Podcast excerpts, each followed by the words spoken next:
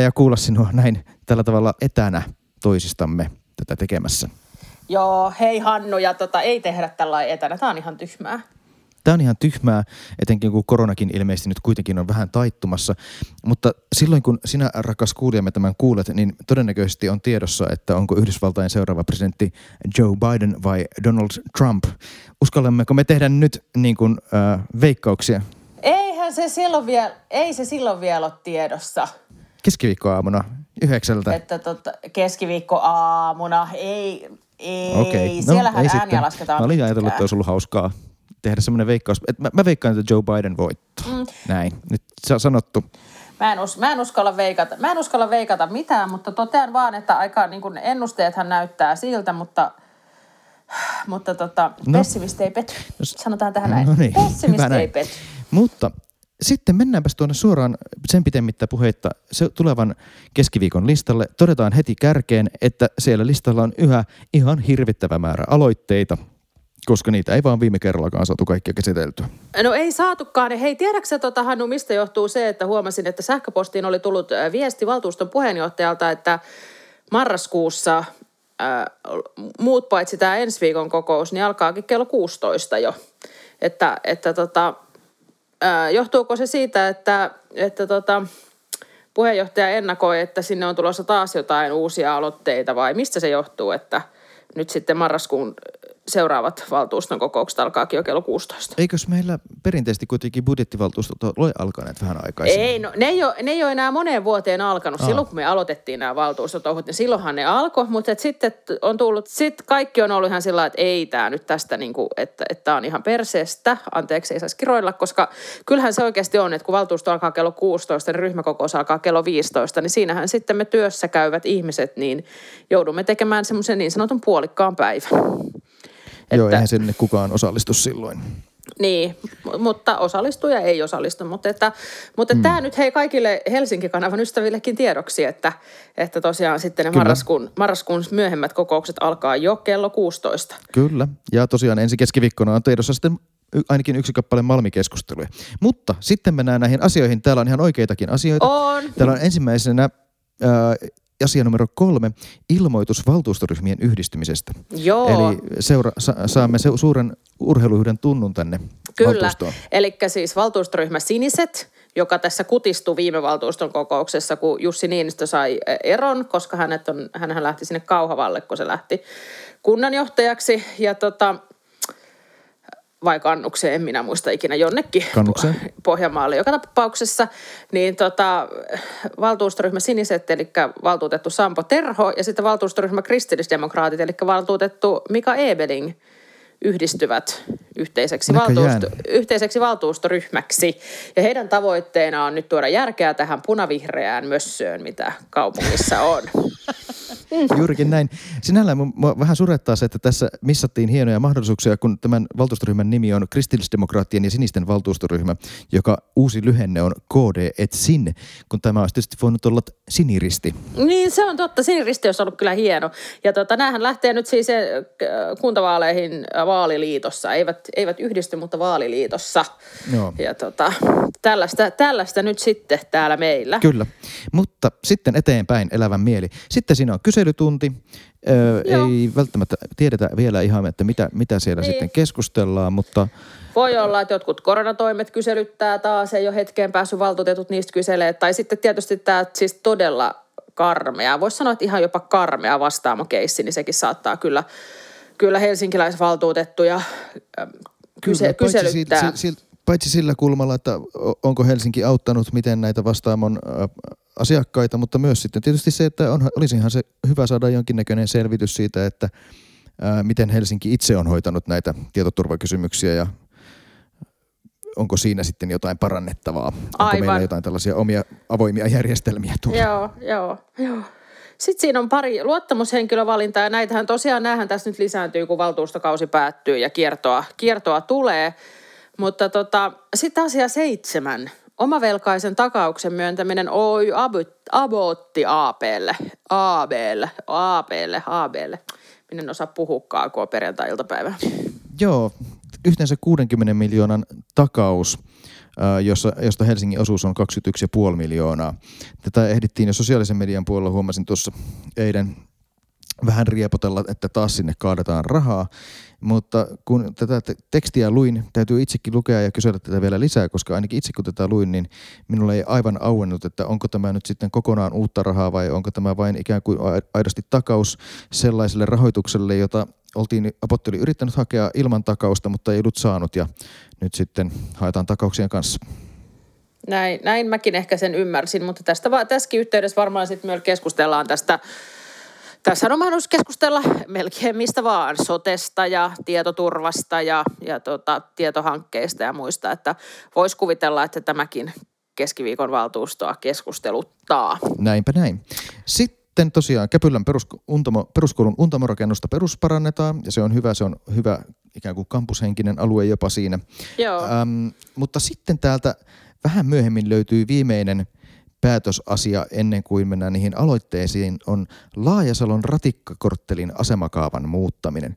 Ja tämähän on nyt sitten herättänyt jo sen verran mielenkiintoa tälle, että perjantai-iltapäivänäkin olen huomannut, että sähköpostiin on tippunut useampia viestejä laajasalolaisilta ja sen lisäksi myös Helsingin Sanomien mielipidekirjoituspalstalle oli tänä aamuna kirjoitettu mielipidekirjoitus aiheesta.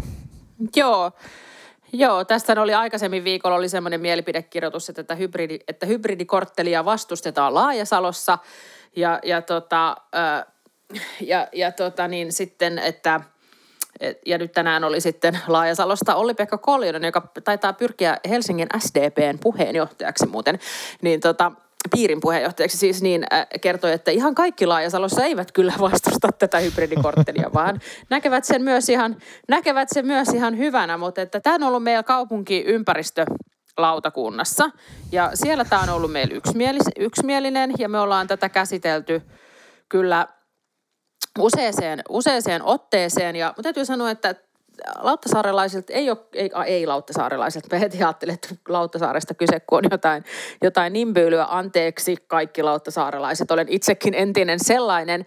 Mä sain, äh, niin tota, Mä sain nimittäin noottia somessa siitä, että mä olin viime, viime podcastissa kutsunut joitain nuoria oikeiksi nuoriksi ja toisia vähemmän nuo, oikeiksi nuoriksi, mutta anteeksi siitä, siitäkin nyt kuulijapalautteelle näin, mutta tota, tässä nyt... Aina saa hävetä. Aina saa, aina saa hävetä, mutta siis laajasalolaiset eivät ole kyllä, ei, ei, ei ole kyllä lautakuntavaiheessa tästä mitenkään hirveän aktiivisesti yhteydessä. Mutta että, ja tämähän on tietysti, koska olen HKL johtokunnan puheenjohtaja, niin tämä on ollut meillä siis myös sitten siellä käsittelyssä. Ja tota, mutta sen, sen sijaan huomasin, että kaupungin hallituksesta ei suinkaan ollut täysin, täysin yksimielinen, nimittäin RKP on lähtenyt siellä riehumaan. Ja Markus Rantala on esittänyt, että palautetaan uuteen valmisteluun, jonka lähtökohtaan löytää varikkovaihtoehto, joka on taloudellisempi, ympäristöön sulautuvampi ja joka paremmin huomioi luonto- ja kulttuuriympäristöarvot sekä virkistysolosuhteet. Ja tätä ei, kanna, tätä ei siis kannatettu ja se, se raukesi. Ja mun täytyy sanoa, että, että tämä on musta nyt vähän kaukaa haettu kyllä tästä palautusehdotus, koska siis tästä suosittelen kaikkia, jotta tämä nyt mietityttää Laajasalon ratikkakortti, niin suosittelen tutustua siihen päätösaineistoon. Kyllä, eli käydäänpäs ihan, ihan kärkeen pikkasen läpi, että mistä on oikeasti kyse, ennen kuin ruvetaan puhumaan tästä riidasta. Eli kysehän on siitä, että Laajasaloon ollaan rakentamassa keskustasta tämä hieno kruunusilta-hanke, joka nyt sitten myös pormestarin talousarvioesityksessä on etenemässä kuitenkin aivan niin kuin kaavailtujen mukaan, ja se onkin hyvä, koska sinne on jo iso osa kaupunkia rakennettu, ja sieltä puuttuu enää vain se nopea yhteys keskustaan sekä polkupyörällä että ratikalla.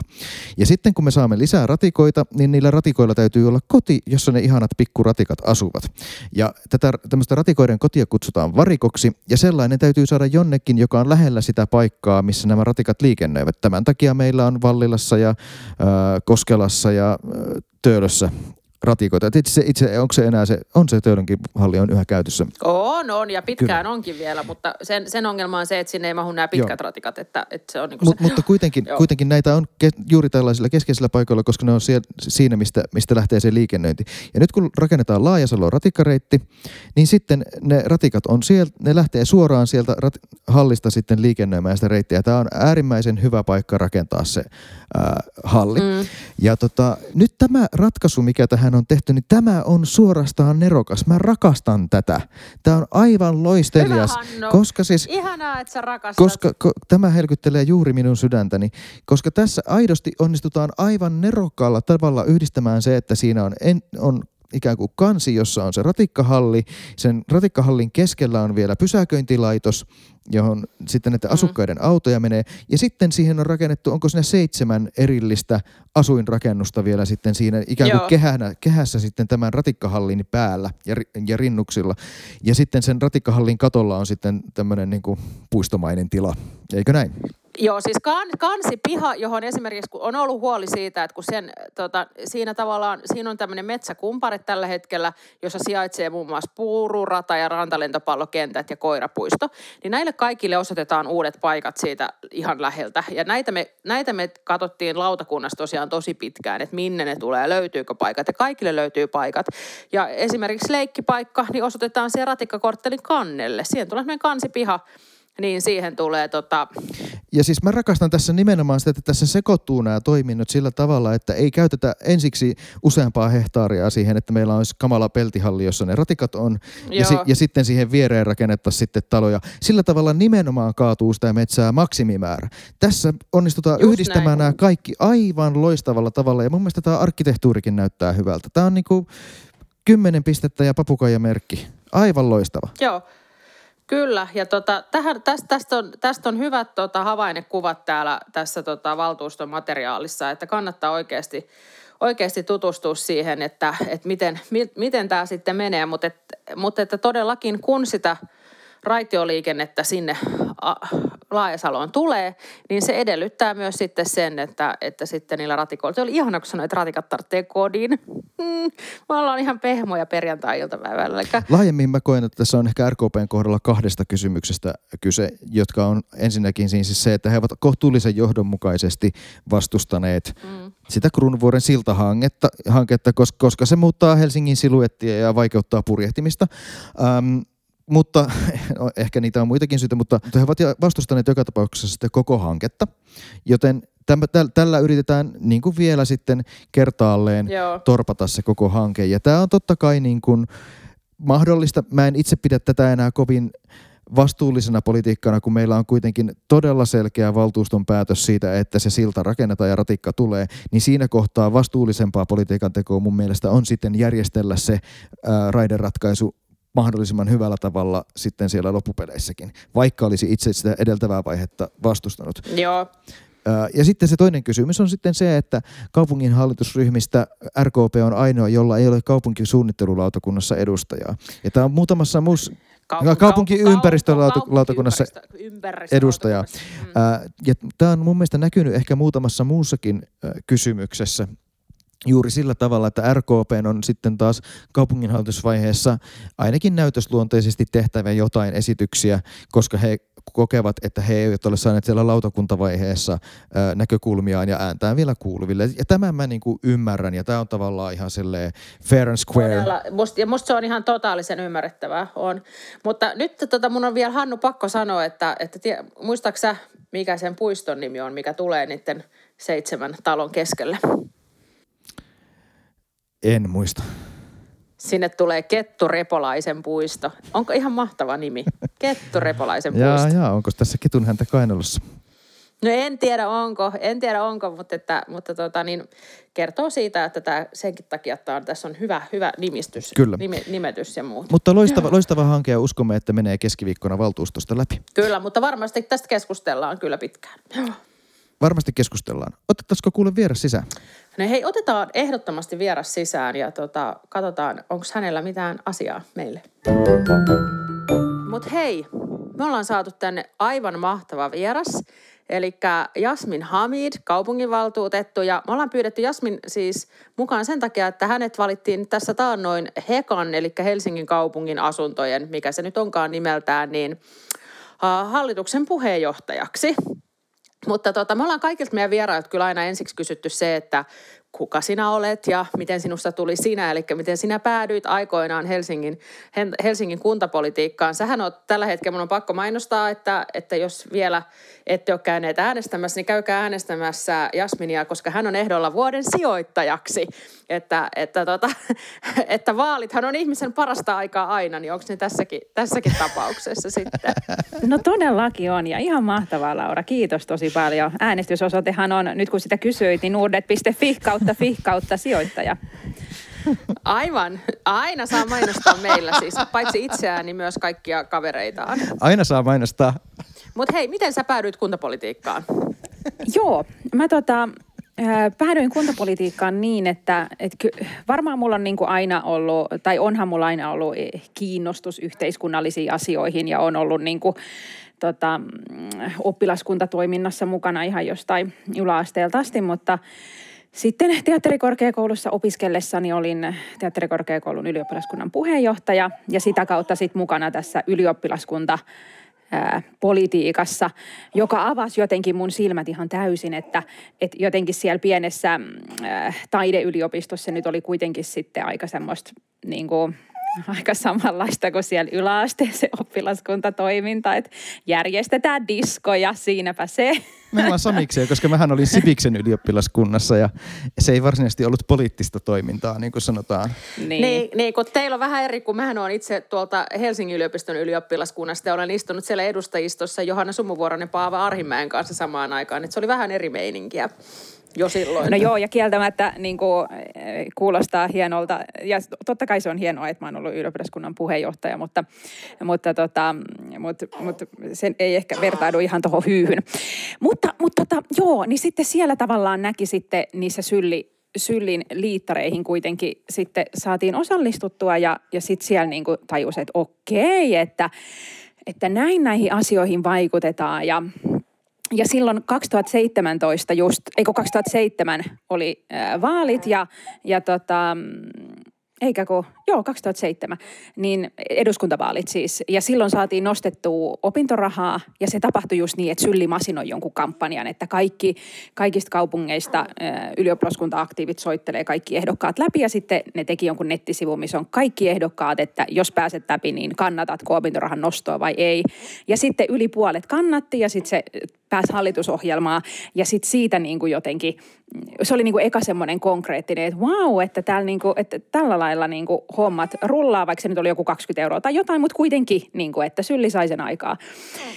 Niin sitten kun mä itse valmistuin äh, näyttelijäksi 2008 ja ylioppilaskuntapolitiikka tietty loppu, niin tuntui luontevalta sitten äh, jatkaa äh, idus, ei siis kuntavaaleihin 2008. Ja silloin mut valittiin vaan varavaltuutetuksi, anteeksi, kenen lapsi täällä huutaa. Ja sitten mm, 2012 yhdessä Hannun kanssa mentiin sitten läpi. Käymme yhdessä aina.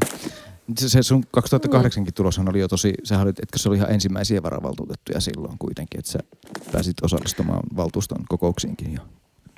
Muistan no pääsin että... joo, ja olihan se hyvä, hyvä tulos tietenkin ensikertalaiselle sekin, mutta, mutta kyllä se silloin tuntui tietenkin karvalta tappiolta. Mutta joo, että et uskomattomaltahan se tuntuu, että tässä on nyt äh, pitkällä matikalla lasken, että, että tuota, kohta tulee siis, äh, Herra Jumala, kuinka monta vuotta? Sä oot tehnyt 12 vuotta jo kuntapolitiikkaa. Nämä taustaäänet ovat elämää, koska ne on siis äh, Jasminin tuoreen ihanan tyttövauvan ääniä siellä. Me ei vielä tiedetä hänen nimeään, mutta ehkä sitten siinä vaiheessa, kun tämä tota, tää, tää, tää meidän nauhoitus tulee ulos, niin sitten siinä vaiheessa se vauvan nimikin jo tiedetään.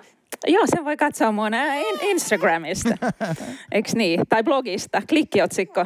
Tästähän päästään aasinsillaan siihen, että mitä mä nykyään teen, että vaikka mä oon koulutukseltani näyttelijä, niin aika paljon mä oon sitä ajautunut niin kuin muunlaiseen sisällöntuotantoon. Ja tuossa toi Laura mainitsikin tuon vuoden sijoittajahomman, että kirjoitan sijoittamiseen, tai toki mä nyt kirjoitan perhe-elämästäkin blogiin, mutta sijoittamissisältöjä paljon tuotan finanssialan toimijoille ja sitten on, että ehkä mä oon sitten nykyään tämmöinen sosiaalisen median vaikuttaja, joka on yksi niistä parhaista ammateista, mitä kuntapoliitikolla voi olla, eikö niin? Konsultin lisäksi tai lobbarin lisäksi. Eli tota, julkisuudessa oli tässä tänä vuonna tämmöistä keskustelua tästä näistä influenssaista, vaikuttajista sitten suhteessa politiikkaan. Mitä sä itse ajattelet tästä kokonaisuudesta? No mä ajattelen, että musta se tuntui niin kuin aikamoiselta Jeesustelulta se keskustelu ja varsinkin sitten tuntuu, että monet mediat niin kuin aina löysi jostain naftaliinista jonkun, jonkun professori, joka oli ihan jossain 80-luvulla ja puhuu vaan jostain korruptiosta, vaikka et, et, niin kuin tuntuu, että he ei elä tätä päivää, että vaikuttajamarkkinointihan on ihan valtava kasvava ala ja ihmiset, jotka tekee sitä ammattimaisesti, tekee sitä tosi läpinäkyvästi ja se on niin kuin siis sekä meille vaikuttajille että myös asiakkaille tosi tärkeää, että ne kaupalliset yhteistyöt ei jää piiloon, vaan aina jos mä teen jonkun kaupallisen yhteistyön, niin aina siitä tulee ekana briefi siltä asiakkaalta, olipa se sitten niin kuin joku iso mm, meijeri tai joku pi, pieni, per, niin kuin pi, pienempi tota, joku pikkufirma, niin, niin äh, niin, tota, niin aina ensimmäisenä on silleen, että muista merkitä jokainen julkaisu kaupalliseksi yhteistyöksi. Ja siis ihan samalla tavalla kuin sitten niin kuin poliitikon tehtävässä me osataan jäävätä itsemme, että, että, että kyllähän mä niin kuin tietenkin on aina miettinyt yhteistyötä, että en mä nyt eh, sitten ole kokenut ehkä itse sopivaksi tehdä yhteistyötä vaikka jonkun Eekkerölainin tai Fortumin kanssa, jotka sitten nivoutuu tietyllä tavalla aika kaukaisesti kuitenkin, mutta silleen kuitenkin, että Eekkerolla nyt on sataman asiakas, joka sitten on Helsingin omistama yhtiö, niin että kyllähän tällaisia linjavetoja täytyy tehdä. Mutta musta se, äh, mä, tässä huomaatte ehkä, että mä en ole ikinä ollut elämässäni lyhyt sananen nytkään, mutta tota, sanon siis, että musta siinä ei ole niinku mitään kummallista. Se on duuni muiden joukossa, että se on ihan sama, että jos sitten on niin kuin, tiedätkö, vaikka jogurttifirmassa töissä ja sitten me päätetään jostain jogurttifirmaa liittyvästä hankinnasta, niin sitten hän ehkä jäävää itsensä. Niin samalla tavalla sitten, jos mulla on joku niin kuin Arlan yhteistyö ja Arlan tehdas haluaa saada kaavoituksen itselleen Helsinkiin, niin sittenhän mun täytyy miettiä, että onko siinä jääväämisperusteita. Että ei se nyt ole, siis ihan duuni muiden joukossa.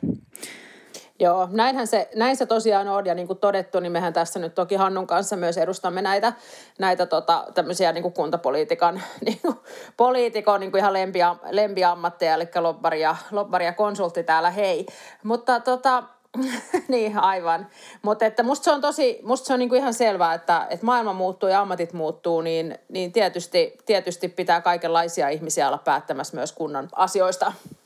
Ja kukaanhan ei siis tee niin kuin että ainakaan niin kuin, joka tätä työkseen tekee, niin ei tee niin kuin, yhteistyötä sitten niitä ilmaisia jogurtteja tai keksejä vastaan. Että ainahan siinä raha vaihtaa mm. omistajaa, kun sisältöjä tuotetaan ja sitten siitä maksetaan verot niin kuin kaikesta muustakin. Että et eihän siinä ole niin kuin korruptiosta hiventäkään. Kyllä ja tosiaan, jos, jos ajattelee sitä vielä, että tämä olisi jollain tavalla niin kuin salattua tämä vaikuttaminen, niin aika huonosti salattua sen, jos sen tarkoitus on herättää mahdollisimman paljon huomiota. Että se yhteys kyllä niin kuin on, on, on tosi näkyvä ja se mahdollinen jäävyys sitä myöten myös to, todella näkyvä. Että sikälihän tämä on vielä paljon helpompaa kuin sitten, sitten joissain muissa kohdissa. Sä oot siis nyt tosiaan Hekan hallituksen puheenjohtaja, niin kerros mikä on Heka ja, ja tota, mitä te teette ja miksi Heka on ylipäänsä olemassa?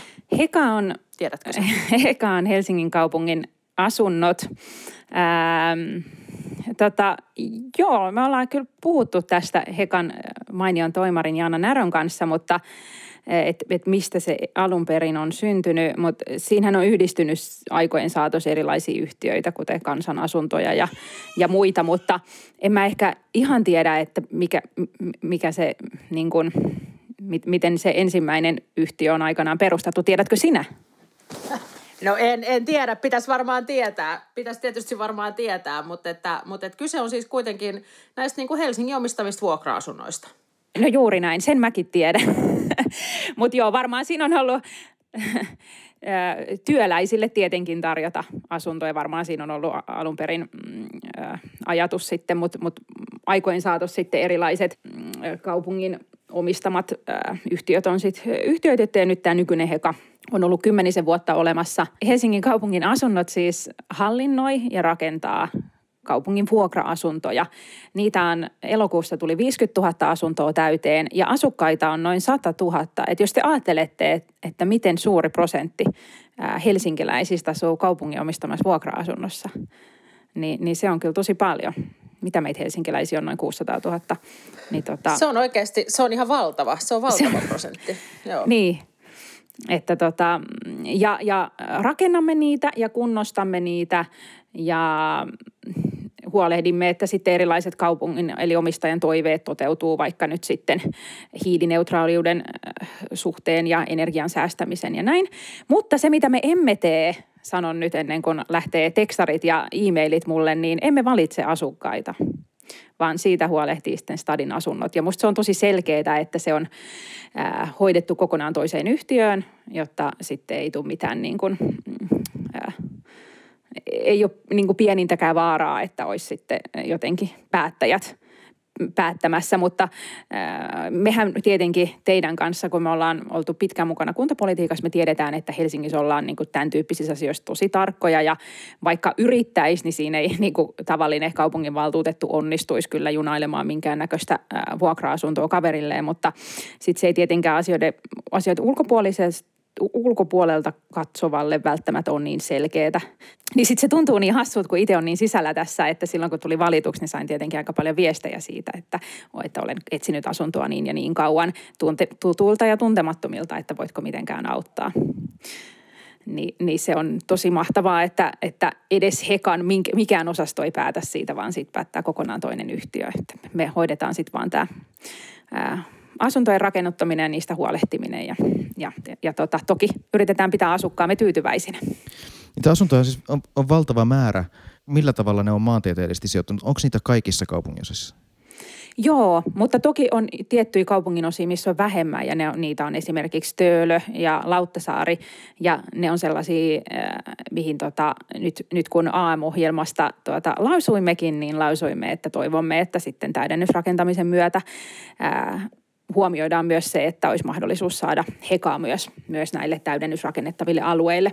Mutta sitten taas tämmöiset äh, nyt uudet rakentuvat alueet, kuten Kalasatama, jossa itse asun, niin täällähän toteutuu ihan täydellisesti tämä niin kuin erilaisten asumismuotojen se- sekoittaminen, kun tämä on niin kuin lähdetty vasta muutama vuosi sitten rakentaa ihan tyhjästä. Niin tämähän on ihan mahtavaa. Täällä on siis hekaa ja hasoa ja pahamaineista hitasta ja kovan rahan mer- merinäköala ökykämppiä ja, ja senioriasuntoja ja hoasia ja muuta ihan sulessa sovussa. Ja, ja sanonpa vaan, että on aika kyllä viihtyisää kaupunkia. Sitten kun Heka rakentaa uutta vuokrataloa, niin äh, nythän meillä on jotenkin sellainen ainakin mielikuva tulee julkisuuden kautta, että niin sanotut gründerit haluaisi rakentaa lähinnä pieniä yksiöitä, jotta niihin saadaan mahdollisimman paljon ihmisiä asumaan tähän kaupunkiin ja sitten ne, niillä on tavallaan suurin markkinakysyntä. Niin onko tämä samantyyppinen vastaava markkinakysyntä myös Hekan puolella? Pyrkiikö Heka rakentamaan tai haluaisiko Heka rakentaa erityisesti yksiöitä vai kohdistaako Heka tämän rakentamisensa sitten enemmän esimerkiksi perheasuntoihin? Millä tavalla se, onko siinä tässä tavallaan huoneluku ja tämän tyyppisessä jakaumassa jotain eroa niin sanotusti markkinatilanteeseen ja markkinatoimijoihin? Tai säädelläänkö Hekaa jopa eri tavalla kuin tota, sit niin kuin näitä markkinatoimijoita? Ää, ei säädellä ja, ja näissä uusissa hekataloissa on pääsääntöisesti tosi monipuolinen tämä huoneistojakauma. Ja toivotaankin, tästäkin lausuimme, että, että me toivotaan, ettei meille laitetakaan mitään sellaista sääntöä, mitä pitäisi aina noudattaa. Ja ainoastaan senioreille rakennettuihin hekataloihin tehdään niin kuin pääsääntöisesti pieniä asuntoja, että muuten on kyllä niin kuin todella laidasta laitaan. Ihan niin kuin heka, hekan asukkaitakin on laidasta laitaan. Että on isoja, isoja perheasuntoja ja sitten, sitten myös yksiöitä.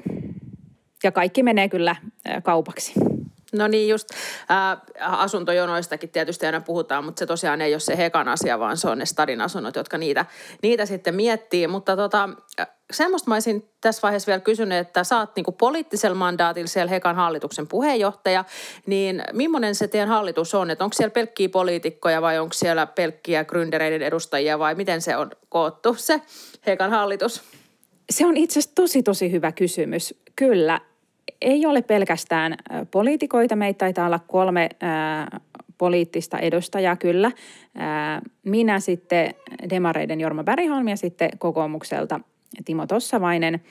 Sitten on kaksi kaupungin edustajaa, viranhaltijaa, eli, eli toi Tuula Saksholm, rahoitusjohtaja, talousjohtaja, ja, ja sitten Mari Randel, onko se nyt sitten asunto, asuntotuotantopäällikkö vai mikä se virallinen titteli, mutta kuitenkin asumisen puolelta päällikkö. Mä oon tosi huono tämmöisissä virallisissa titteleissä, mutta tiedän kyllä, mitä, mitä he tekevät.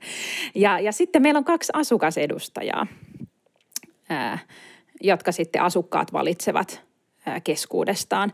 Että tämä on yksi tapa, miten huolehditaan sitten siitä, että asukkaiden ääni kuuluu – ja sitten lisäksi Hekalla on tämmöisiä vuokralaisneuvottelukuntia, jotka, jotka tapaa säännöllisesti ja, ja lähettää sitten mm, ää, pöytäkirjojaan ja muita meille tiedoksia. Toki olen itsekin käynyt tällaisessa esittäytymässä ja aika kovassa prässissä, prässissä tentattavana myös, että, että halutaan tietenkin, että asukkaat voi itse vaikuttaa asioihinsa. Ja itse asiassa tässä nyt vähän liipataan sitä, mitä, mitä Laura tuossa sanoi, että, että, että asuntojen vaihtuvuudesta puhuit ja sehän voisi olla huimempaakin, mutta ongelma ja ongelma on se, että, että Hekan asukkaat on keskimäärin tosi tosi tyytyväisiä. Ja keskimäärin Hekan asunnoissa asutaan kymmenisen vuotta, mikä on aika pitkä aika.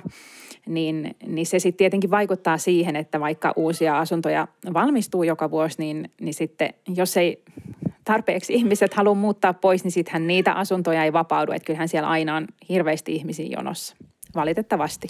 Mä menisinkin juuri kysyä tästä asukkaiden asemasta, koska se on semmoinen aihe, joka ainakin tälleen niin kuin kuntapoliitikolle tulee aika usein sitten lankoja pitkin. Aina ainakin kun Hekassa tehdään jotain organisaatiomuutoksia, joita siellä on viime vuonna tunnuttu tekevän suurin piirtein yhtä usein kuin vaihdetaan alushousuja jossain muissa organisaatioissa, niin tota, sitten on tullut myös niin kuin muistioita siitä, että nyt pitäisi huomioida asukkaiden asemaa ja sitten sitä ei tässä taaskaan huomioida.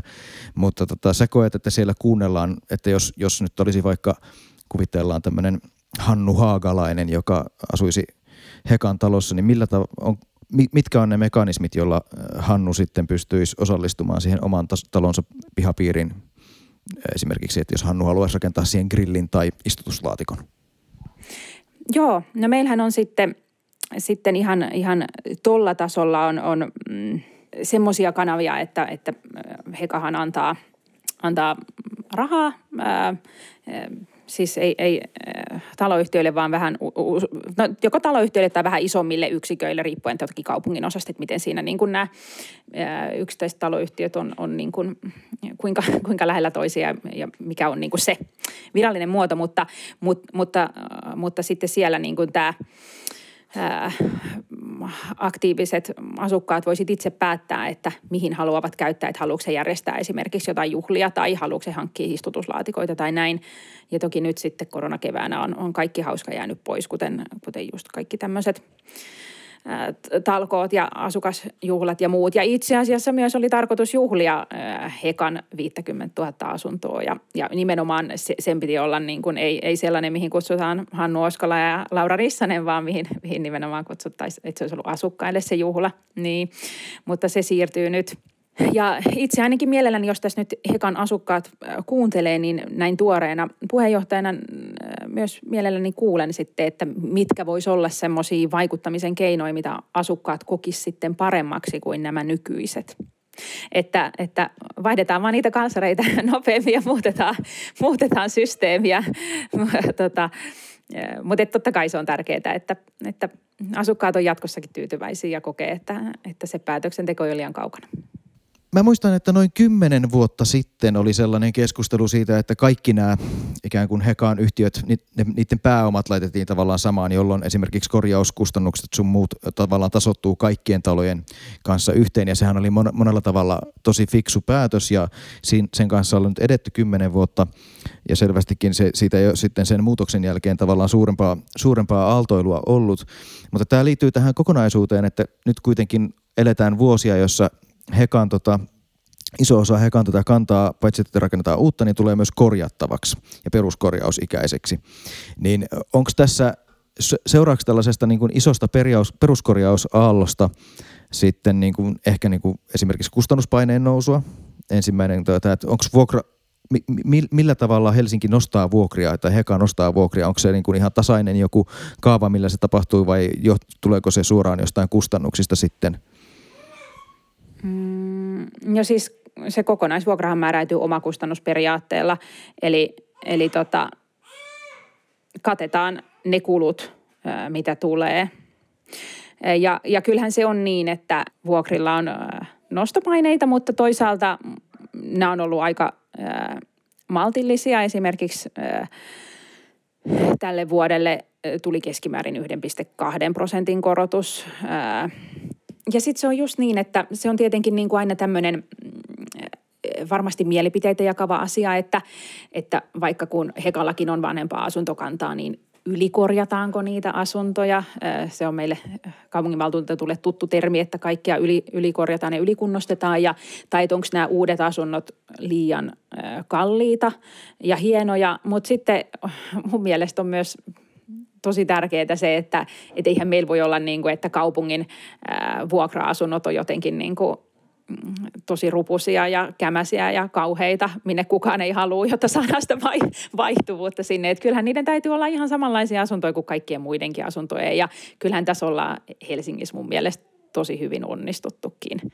Et Hekan asunnot on haluttuja ja, ja pääsääntöisesti tosi hyvässä kunnossa ja, ja viihtyisiä. Et totta kai sit aina on niitä, jotka on menossa just peruskorjaukseen, mutta, mutta jos täällä Kalasatamaskin katsoo, millaisia kämppiä noi on, niin kyllähän ne on niin tosi, tosi kivoja nämä uudet ja, ja, ja niin ylipäätänsä meidän, meidän asuntokanta. Niin se tuntuisi vähän hassulta, että jos me rakennettaisiin tarkoituksella, nyt kun me rakennetaan uutta asuntokantaa Hekalle, niin tuntuisi musta jotenkin vähän hassulta, että me tarkoituksella rakennettaisiin nyt jotenkin jotain huonoja asuntoja. Että kyllä no niin kuin tavallaan se, että rakennetaan, rakennetaan hyviä asuntoja, niin on myös sitten se keino varmistaa se, että niitä ei tarvitse ihan heti ensi vuonna peruskorjata.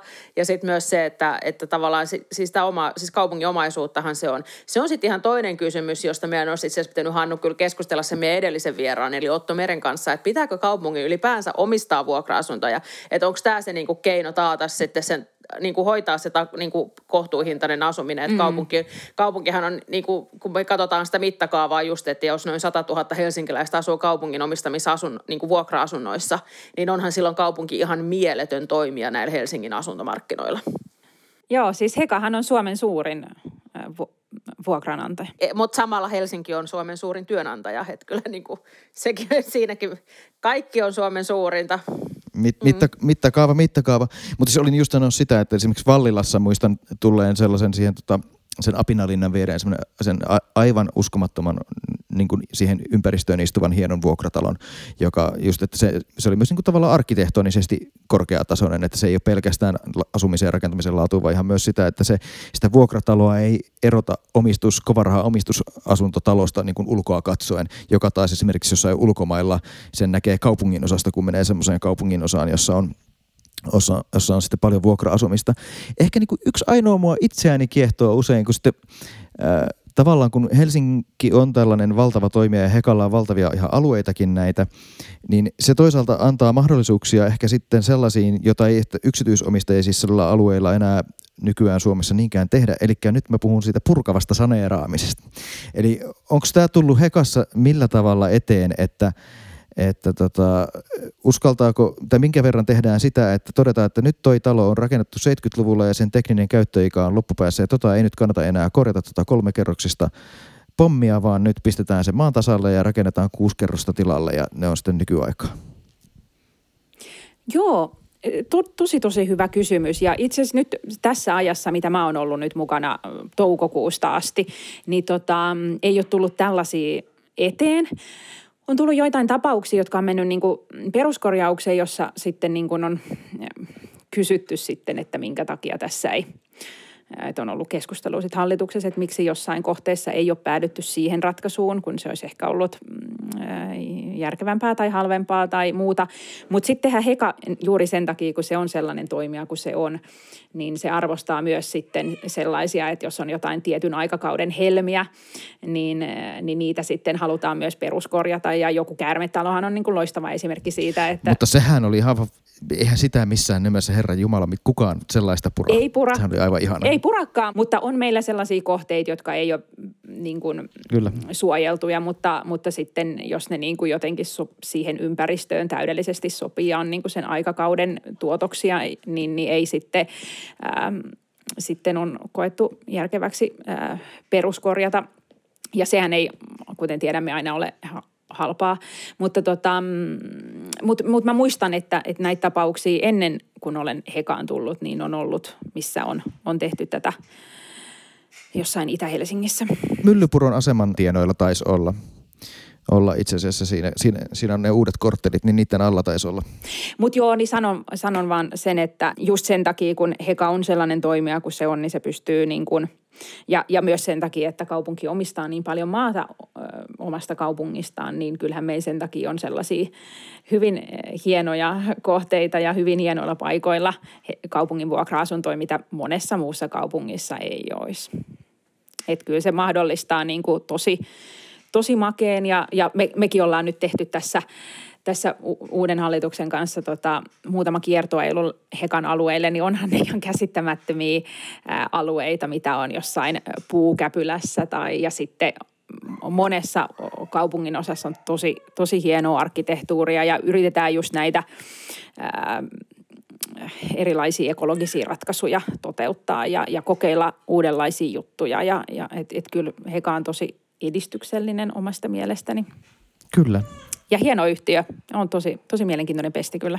Hei, kiitos tota Jasmin. Mä luulen, että meidän on aika lopetella, koska meillä on aina joku aikarajakin näissä meidän, näissä meidän podeissa, vaikkei uskoisi, vaikkei uskoisi. Mutta tota niin, äh, tämä on siis tosi mielenkiintoinen aihe, tämä kaupungin vuokra, äh, asuminen, vuokraherrana oleminen, niin tota, varmasti keskustelu tästä jatkuu ja sitten tosiaan kun valtuustoon asumisen ja maankäytön ohjelma tulee nyt tässä vielä marraskuussa, niin varmaan sitten siinäkin yhteydessä tästä keskustellaan. Ja, Tämä oli hyvä pohjustusta sille keskustelulle. Tämä oli tosi hyvä pohjustusta sille keskustelulle. Ja, tota, ja tota, tietysti niin kuin, sulla on niin kuin, tämä korona-aika tietysti nyt ollut tässä niin kuin, vauvaloman mielessä ihan mahtavaa, että pystyt osallistumaan kokouksiin, eikö niin kotoa käsin?